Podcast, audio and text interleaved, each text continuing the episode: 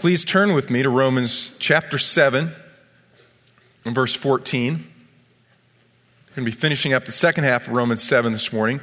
Uh, you recall that last semester we finished up Romans chapter 6, and we, we really ended on a high note, Romans chapter 6.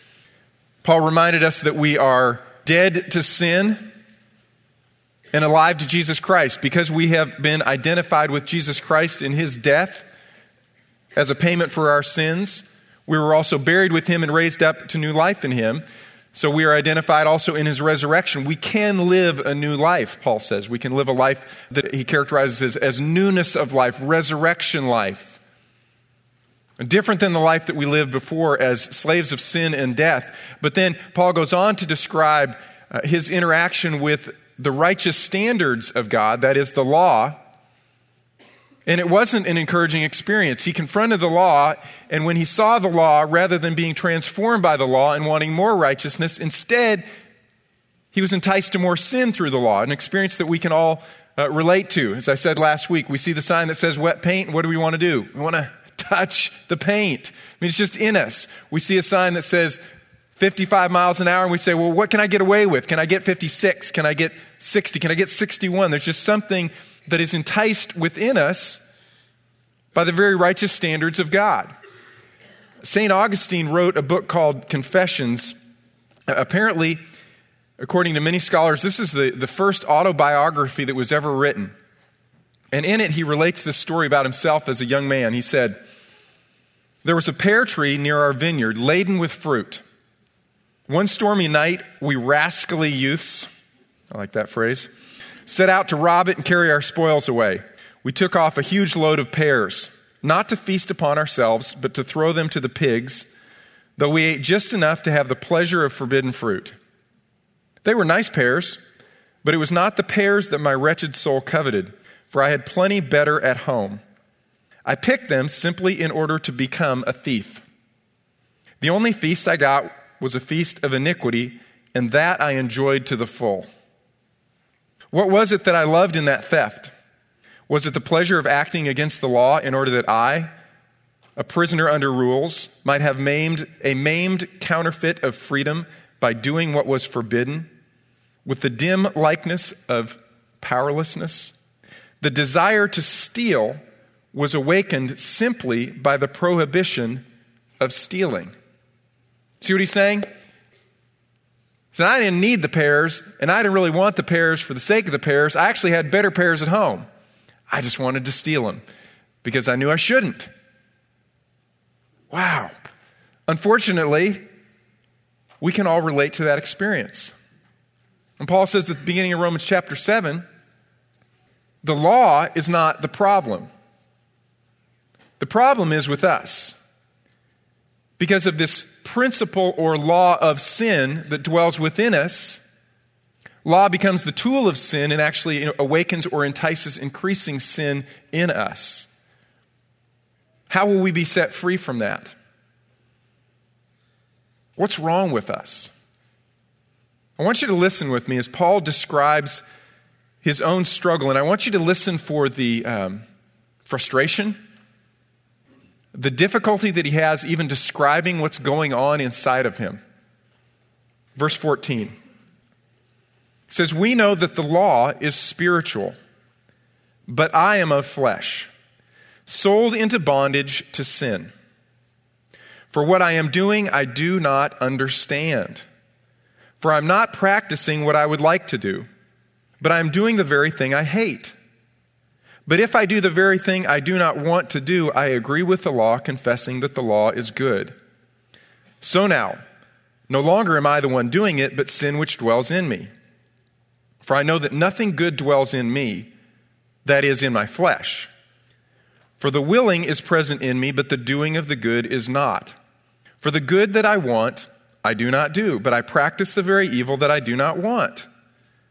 But if I, am the, if I am doing the very thing I do not want, I am no longer the one doing it, but sin which dwells in me. I find then the principle or the law that evil is present in me, the one who wants to do good. For I joyfully concur with the law of God in the inner man.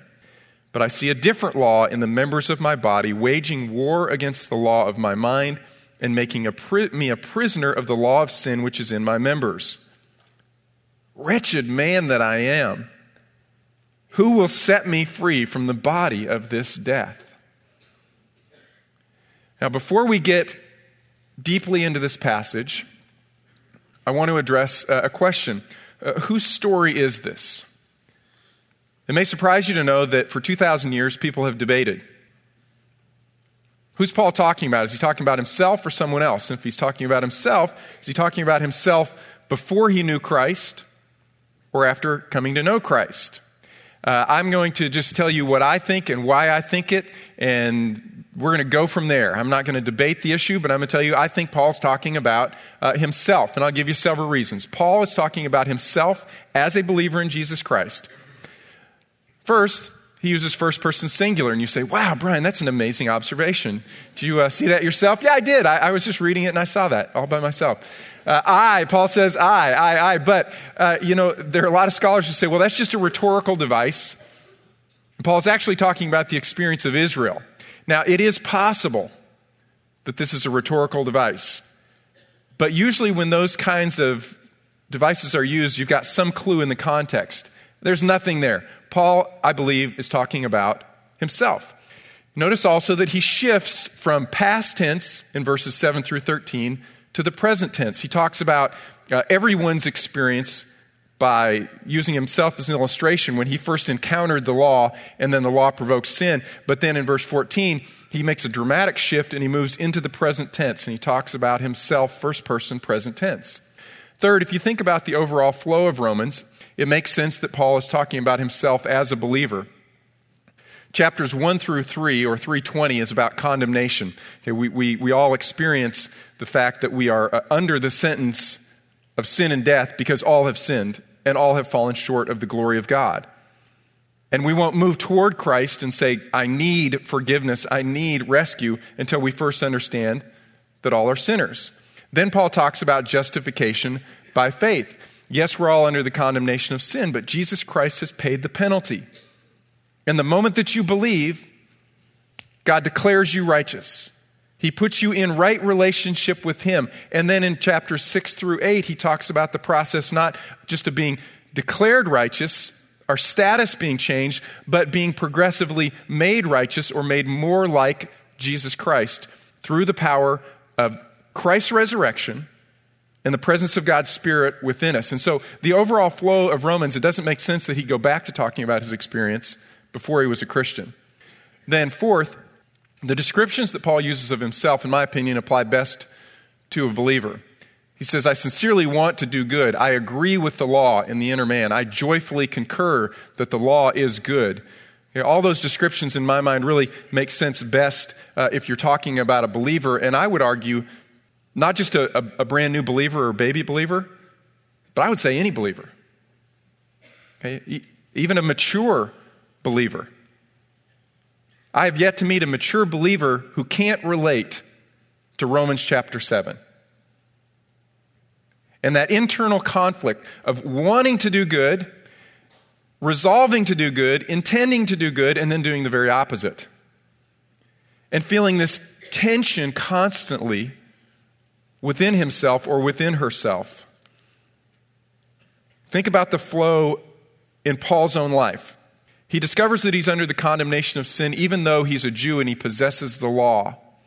And he realizes the only escape is through the pattern of Abraham to believe, specifically to believe in Jesus Christ as the one who has removed his debt. He believes and then he begins to be uh, informed that he has been identified with Christ in his death, burial, and resurrection. And then he understands that his role now is to present himself to God. But as he presents himself to God through the law, what does he experience? More frustration, even further enticement to sin. And so he's wrestling internally. Notice what he says again in verse 15. For what I am doing, I do not understand. For I am not practicing what I would like to do, but I am doing the very thing that I hate. Anybody relate to that? you don't have to raise your hand because I know you do. Uh, in my opinion, that's the fundamental struggle of the Christian life. Why don't I do the things that I want to do? Why do I do the things I don't want to do? And you see how Paul just keeps circling around on this throughout the second half of the chapter? I really struggled with putting together a sermon on this without sounding like I was rambling. Because uh, to me, Paul's just, he just can't even find the vocabulary to describe this struggle or this fundamental issue that I would put like this What's wrong with me? What's wrong with me? Why am I battling? Why am I struggling? Students, you ever make a resolve that this relationship that you're in, it's not going to get physical again? Made an agreement, it won't happen. I'm not going to. I, I resolved with the other person, I resolved with God, and then, wow, here we are again. Parents, you ever make a resolve you're not going to lose your temper with your kids? You're not going to yell. You're not going to scream. You're not going to discipline out of anger again. You're going to be respectful to your spouse. You're going to love your spouse. You're going to love one another.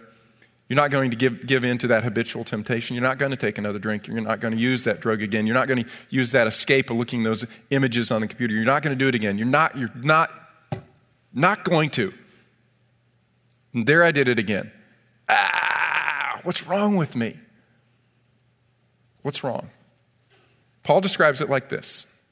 He says, Here's the problem I am of flesh sold into bondage to sin. And what we're going to wrestle through this morning is uh, how can Paul say, on the one hand, I am dead to sin and alive to God through Jesus Christ, and then on the other hand, say, I am also of flesh sold into bondage to sin. Okay, so we're going to start with a little word study. What does Paul mean by flesh or of flesh? Well, uh, if you look throughout the Bible, the word flesh is a pretty flexible term. It can mean several things. Uh, it can refer to all people, okay? All flesh will see the glory of God, that is, every person. Uh, it can also refer to the skin, just the skin, covering your body. It can refer to your entire body or your uh, whole being, the whole person sometimes. It's the way the word is used. And you'll notice that with each of these uh, uses of the word, they're, they're pretty much uh, ethically neutral, right? There's not a positive or a negative connotation to these. But there is a connotation throughout the Bible of weakness. Okay, the flesh is inherently weak. Uh, Jesus used this concept when he was speaking with his disciples. Remember, he went into the garden and he said, We are about to face extreme spiritual warfare because I'm about to go to the cross and I really, really need your help. Would you pray? Okay, I'm going to go over here and pray. You stay here and pray. And you've got one another to help each other stay on the alert and, and stay awake. So help each other. Please pray for me. And he walks away knowing that they're going to fail. And he says, Oh, by the way, the spirit is willing, but the flesh is weak.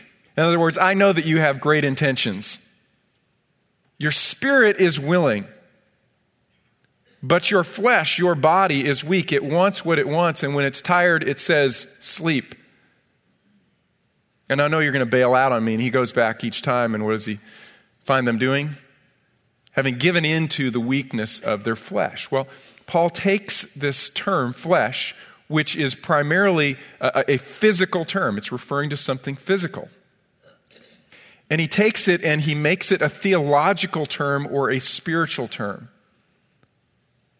Taking the concept of the vulnerability of the flesh, the weakness of the body, and he talks about it as all of me as a person, a human being, fallen. That is, I crave things that are destructive, and I'm committed to a life of independence from God. That's the connotation that Paul invents for this word flesh.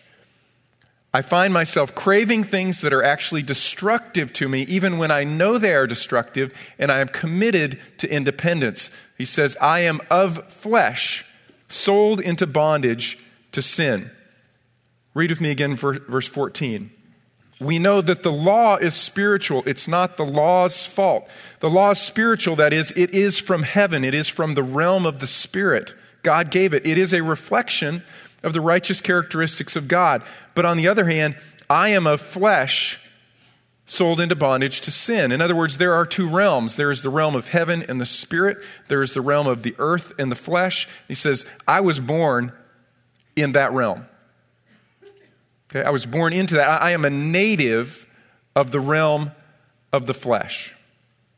And then he goes on to explain it further with the phrase, that is, I'm sold into bondage to sin. Okay? Sold into bondage to sin explains what he means by I am of the flesh. Now, little side note, it's going to be important when we get into Romans chapter 8 to understand when Paul says, I was in the flesh, that he's talking about my time before I knew God, before I was a Christian. To be of the flesh means I was born into this realm. Okay? And I can't escape that fact that right now, this physical body and who I am was born into this realm. That is, one who's sold into bondage to sin. Now, again, he uses the word uh, slavery or bondage in a variety of ways. He talks about uh, the legal aspect of slavery. Turn back to chapter 6 and verse 22. Paul says, But now, having been freed from sin and enslaved to God, you derive your benefit resulting in sanctification and the outcome eternal life. The, the main theme there flowing through Romans chapter 6 is that I have been uh, freed from legal slavery to sin and death. That is, my status has changed. I am no longer a slave to sin. I don't have to say yes to sin any longer because I have actually, factually, a new master, and that is, I am now a slave of God. Okay? But second, he talks also about experiential slavery. Verse 16. Do you not know that when you present yourselves to someone as slaves for obedience, you are slaves of the one whom you obey, either of sin resulting in death or of obedience resulting in righteousness? And that is just a, that's a maxim. It's a, it's a generally true statement, believer or non believer. When you practice certain things, you are slaves of those things.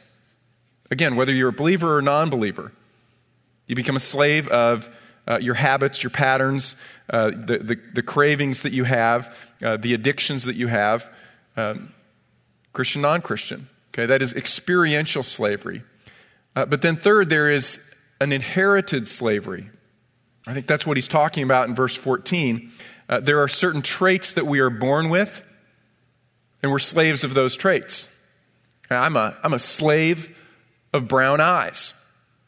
I don't sound simple, but when I was little, I thought blue eyes would be really cool because nobody in my family had blue eyes, so I thought blue eyes would be really cool. It's interesting, my wife has blue eyes, her whole family does, and she always thought brown eyes would be cool. Right? You know, you always want what you don't have. Well, I'm, I'm a slave of brown eyes. The only way I can get rid of my brown eyes is to actually remove it, my brown eyes, and actually have a, an eye transplant.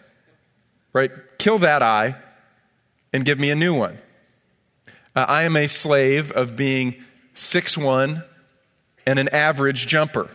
Okay, this was this is troublesome for me when I was in high school because I really I wanted to do you know gorilla slams in basketball. I really wanted to just shake the rim, and I, I got to the point where I could just just get it over the rim, just stuff it. You know, and I had friends who were shorter than I was, and and they could just they were all over the rim. It was amazing, and I would do squats and I did plyometrics, and I man I worked out hard and nothing changed. No, I just, I, I was a slave of average jumping ability, no matter how hard I tried.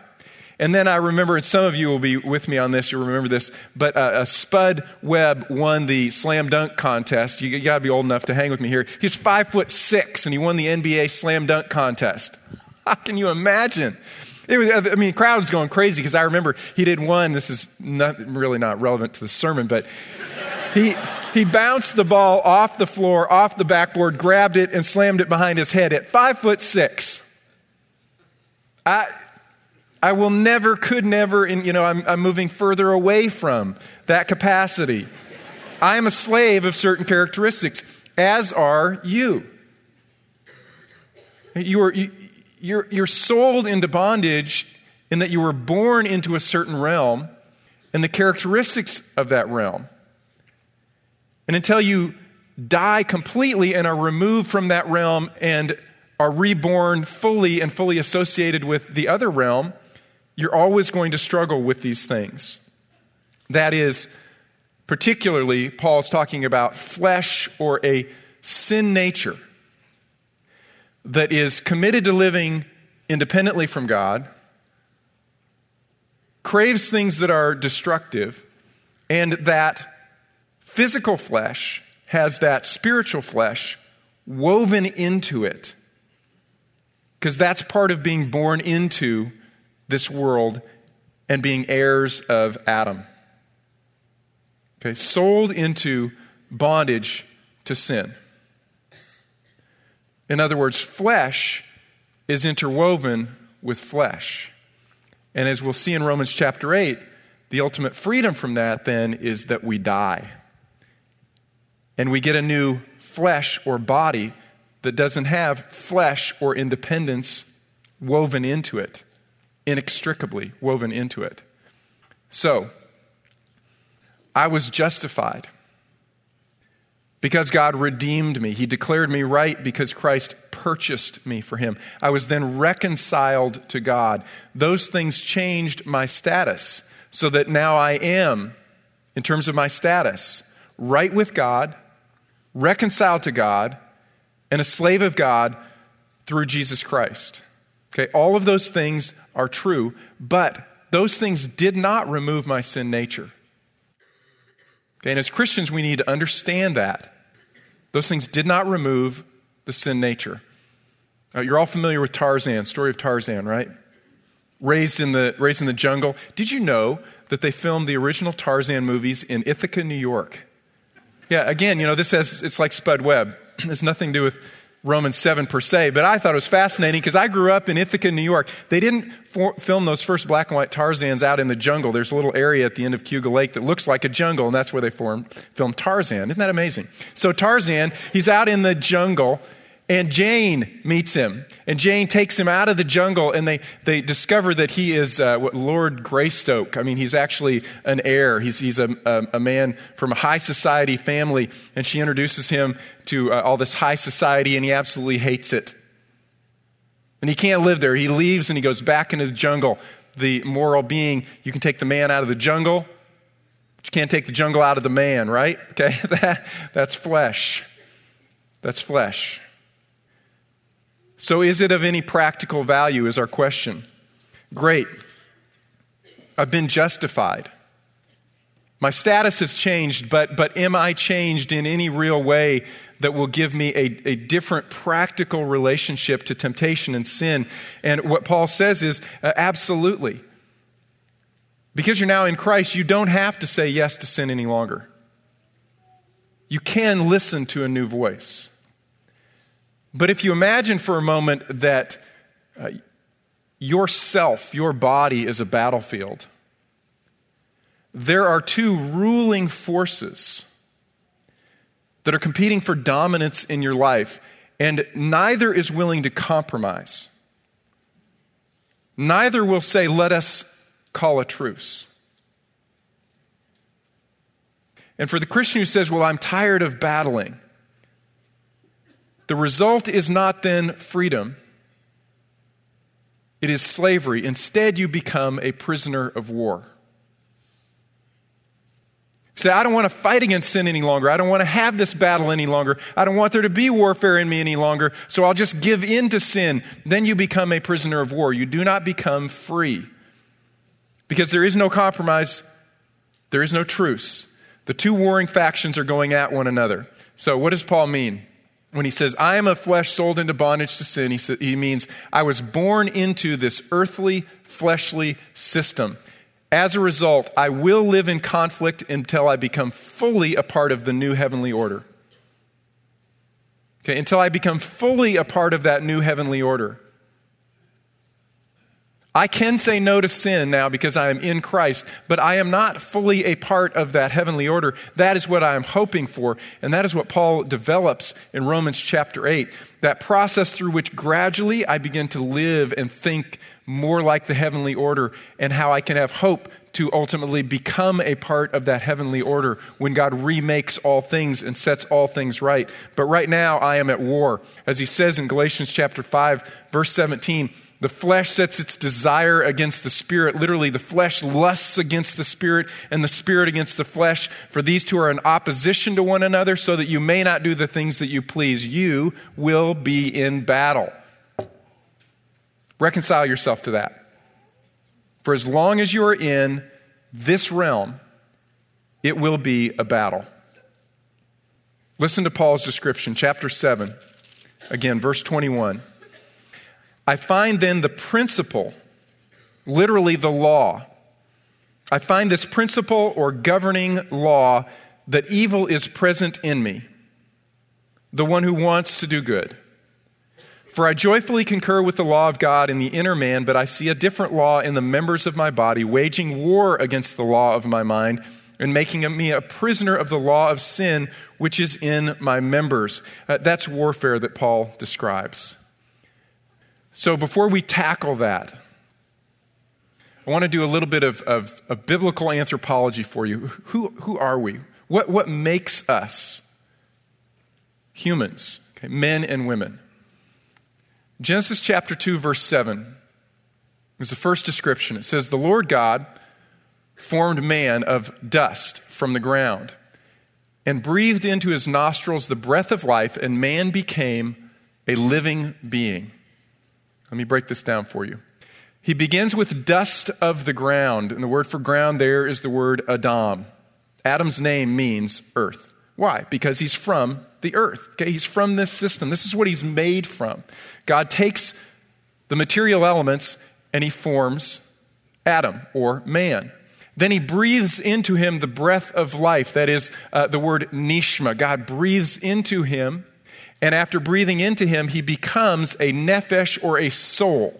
He becomes a living being. Now, animals are also called nephesh or souls. They're living beings. But the way that they're formed is not by God breathing into them the breath of life. Only mankind is formed by God breathing into him the breath of life, so that mankind shares the breath of life from God. It's part of what makes man man and independent from the animals and of a higher order and of more value than the animals. Mankind is a spiritual being who can relate to God, who is pure spirit. And so, what we see here is there's an outer man, the body from the dust of the ground, and the inner man that's formed by the breath of life coming into the man. And those together make a person or a soul. Okay? So that is what man is inner man and outer man united together. Okay? I'm going to diagram it for you, which is kind of risky. Don't read too much into this. There is a material aspect of man. It's necessary. Uh, we are not pure spirit beings, we have body. Sometimes Paul likes to use that word body. Sometimes he and other writers speak of flesh and bones. One of Paul's other favorite terms is uh, members. When he talks about the members of my body, he's talking about the constituent parts. You know, my hands, my feet, my legs, uh, my, my, my brain, my eyes, my nose. Those are the members of my body. To be human is to have a body. It's an unnatural state for a human to be disembodied. We're inner man and outer man. Second uh, aspect of our nature is the immaterial person, which is invisible, but it's intertwined with the physical being. And I'll, I'll talk more about that in just a moment. As you're looking at these terms on the right, remember uh, they're not technical. They're not always used exactly the same way throughout the Bible. Uh, if you go to your doctor, your doctor can say, you know, right there is your heart. Okay, and I can show you and point to your spleen or your kidney. Well, it's not, it's not so with these spiritual concepts. Uh, Paul, in particular, spends a lot of time developing a, a, a biblical anthropology of the inner man. And what he's doing is he's describing how we function. He's not trying to create a technical vocabulary. But if you look throughout the Bible, uh, one of the primary words that is used is spirit. Spirit is that, that uh, animating force, it's what brings to life. You say of some people, they have a lot of spirit, or that person became dispirited. God breathes into us the breath of life. He breathes in, breathes in His spirit and we are spiritual beings. And before the fall, man's spirit and God's spirit were united in one. We were alive in that sense. When Adam fell and Adam sinned, He didn't lose his spirit. It was not as if he had no spirit any longer. His spirit became dead in that it became separated from God, operating independently from God. Regeneration is the spirit of man becoming reunited with the spirit of God. Okay, that's spirit. Uh, heart is like the governing center of the entire person. Uh, we, we think of heart in terms of, of emotion. That's how we use the word. That's not the primary use biblically. It's the governing center. It's where uh, thinking and reasoning and choosing and willing and directing happens. Okay? It's, it's the directional center of the inner man. Conscience is that capacity to say that's good and that's evil. And conscience can be weak or strong. Mind is where uh, reasoning or intentions occur. And in this passage in Romans 7, Paul is focusing his attention on this concept of mind, where, where I reason through and, and listen to different voices and choose and say, that's good, and that's what I want to do or what I intend to do. But notice all of these are, are wed together. In other words, I am I'm one person. These things together, I am one.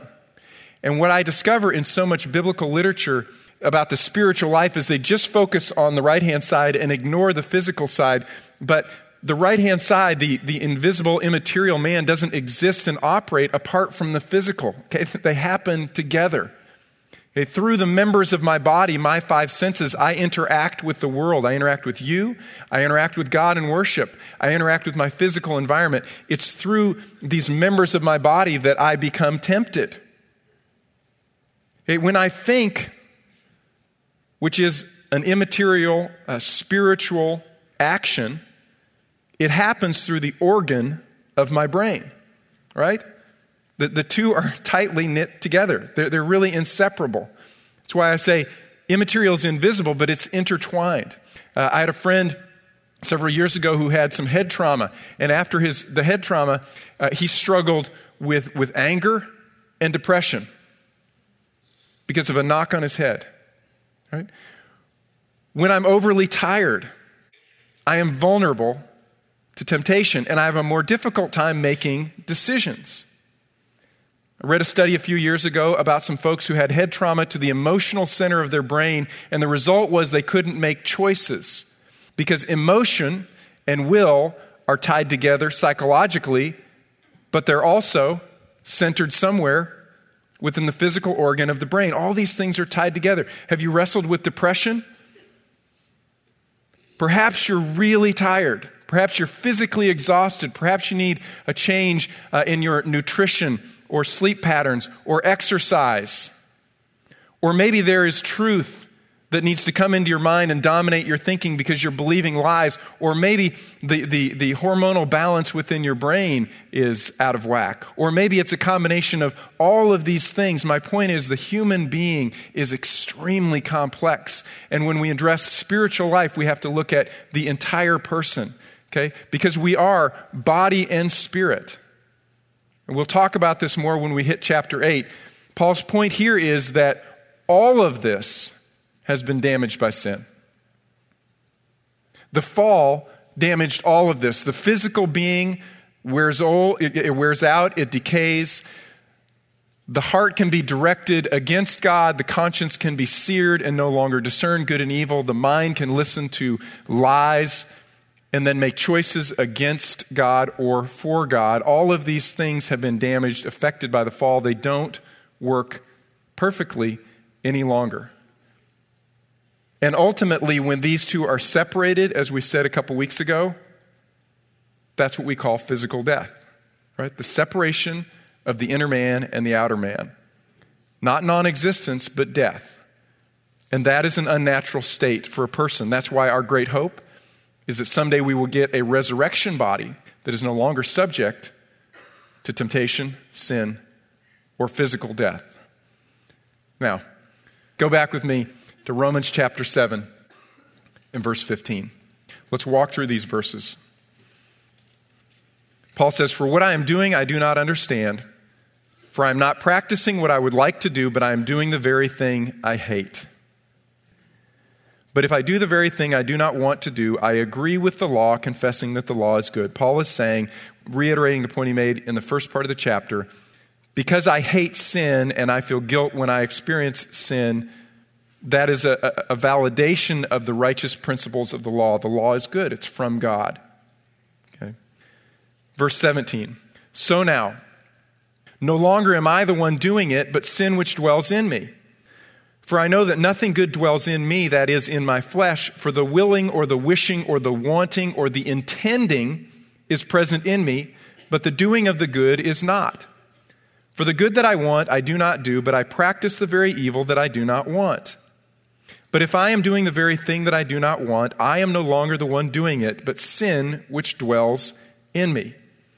I find then that the law or the principle that evil is present in me, the one who wants to do good. Now, Paul is not here shirking his responsibility for sin. He is just wrestling to find the right terminology to describe what's actually occurring within him.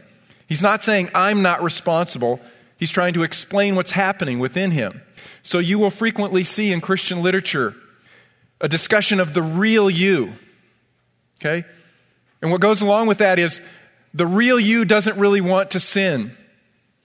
The real you only wants what's righteous. And when you see that phrase, I want you to either tear out the page or scratch it out or write wrong in the margin or burn the book. Okay? Because that is bad theology. What's the real you? This thing sitting right here in front of me, that's the real you who wants to do good and kind of also wants to do evil at times, who intends to do good but doesn't follow through. Okay, that's all the real you. That's all the real you. Fortunately, that's not all there is to you. Okay, but that is who we are right now as earthly, fleshly beings. Paul goes on, verse 22 For I joyfully concur with the law of God in the inner man. Okay? Here are the battle lines. Paul says there's an inner man, and the governing principle of that inner man can be my mind. That is, my capacity to listen and reason my capacity to listen to the voice of the Spirit and reason. This is Paul describing himself as a man who wants to walk with God. And so he is allowing God to inform his mind. He is listening to God. And he says, Now I have become convinced that righteousness is good and right. I want it. I joyfully now concur with the law of God in the inner man. Okay, as a result, this is where I have become convinced to obey God. I'm convinced I want to, it is my intention, but being convinced and having the intention alone is not enough because I am at war. There's also another force operating within me. Within the members of my body, there is a governing principle of sin. Verse 23 But I see a different law in the members of my body waging war against the law of my mind and making me a prisoner of the law of sin, which is wrapped up in my members. My members are my capacity to interact with the world. That's my five senses. Therefore, that's where I experience temptation. That's where temptation enters into my thinking, my feeling, my body, my wanting. And my body most naturally always says yes to sin. And my flesh most naturally says yes to the temptation and yes to sin. Because that is the bent of my flesh, because I've been sold into bondage to sin. I'm, I'm of this earth. So notice verse 24. He says, Wretched man that I am, who will set me free from the body of this death? And Paul has said, when I try to be set free from the body of this death by looking just to the law, law becomes a tool of my flesh, and I'm tempted to do even more sin. When I rely on myself, I fail. That's what he's describing there. Myself. Nothing good dwells in me, that is, in my flesh. I rely on myself, I will also fail. It's interesting in Romans 7, he uses uh, specifically the pronoun I six times. In Greek, uh, you don't need to put the pronoun there. The pronoun can just be a part of the verb itself. But when you pull it out, ego, it's emphasizing it. I, I myself. Six times he says, I myself in chapter 7. Chapter 8, I myself disappears. Okay? I rely on the law, I rely on myself, I experience failure. Verse 25 says, Thanks be to God then, through Jesus Christ our Lord. So then, on the one hand, I myself with my mind am serving the law of God, but on the other, with my flesh, the law of sin. Notice he doesn't say, Thanks be to God through Jesus Christ our Lord, the battle's over, I don't have to fight any longer. He doesn't say that, does he? No, he says, Thanks be to God through Jesus Christ our Lord. So then, let me summarize. On the one hand, I myself, with my mind, I'm serving the law of God, but on the other, with my flesh, the law of sin. I am in warfare, but he is looking forward to victory through what Christ has accomplished specifically by giving us the indwelling Spirit. And so the law or the governing principle of the Spirit can now inform my mind. And this uh, mortal body or this body of death that's been sold into bondage to, to sin that ultimately must be destroyed so I can get a new body, right now God can use this. He can overcome all of that failure through the power of His Spirit. Okay? And I think this, this is all, if it's still a bit cloudy, I think it's going to make more and more sense as we walk through the first half of Romans chapter 8. But let me leave you with, with two thoughts. Okay? First is this the normal Christian life is a life of struggle. If you're struggling, Satan's going to tell you maybe A, you're not a Christian at all, or B, you're completely immature. No, struggle is the normal Christian life. Uh, consistently giving in to sin is a sign of, of immaturity. But wrestling and struggling and battling and we all fail periodically, that's not a sign of immaturity. Struggle is the nature of our current existence. Okay? That, that's, that's in this current life, we will battle. And for so many brand new believers, they, they, they get this concept uh, that, you know, once I trust in Christ, all battles will be over. No, man, that is when it really cranks up. And Satan comes after you to make your life uh, miserable and of no value to God whatsoever. Struggle is the nature of what we're going through right now. So, the application for you for this week is I want you to listen to the voice of God's Spirit and ask Him to show you where are you most vulnerable? Where is your flesh most vulnerable to Satan's temptation? Say, God, make it clear to me through your Spirit. Second, if we try to fight alone, we will lose. Just, it's just a fact. We will. We desperately need God. We desperately need one another. Maturity is not becoming more independent or needing God less or needing others less. It is having the wisdom and the humility to realize how deeply we need God and we need one another.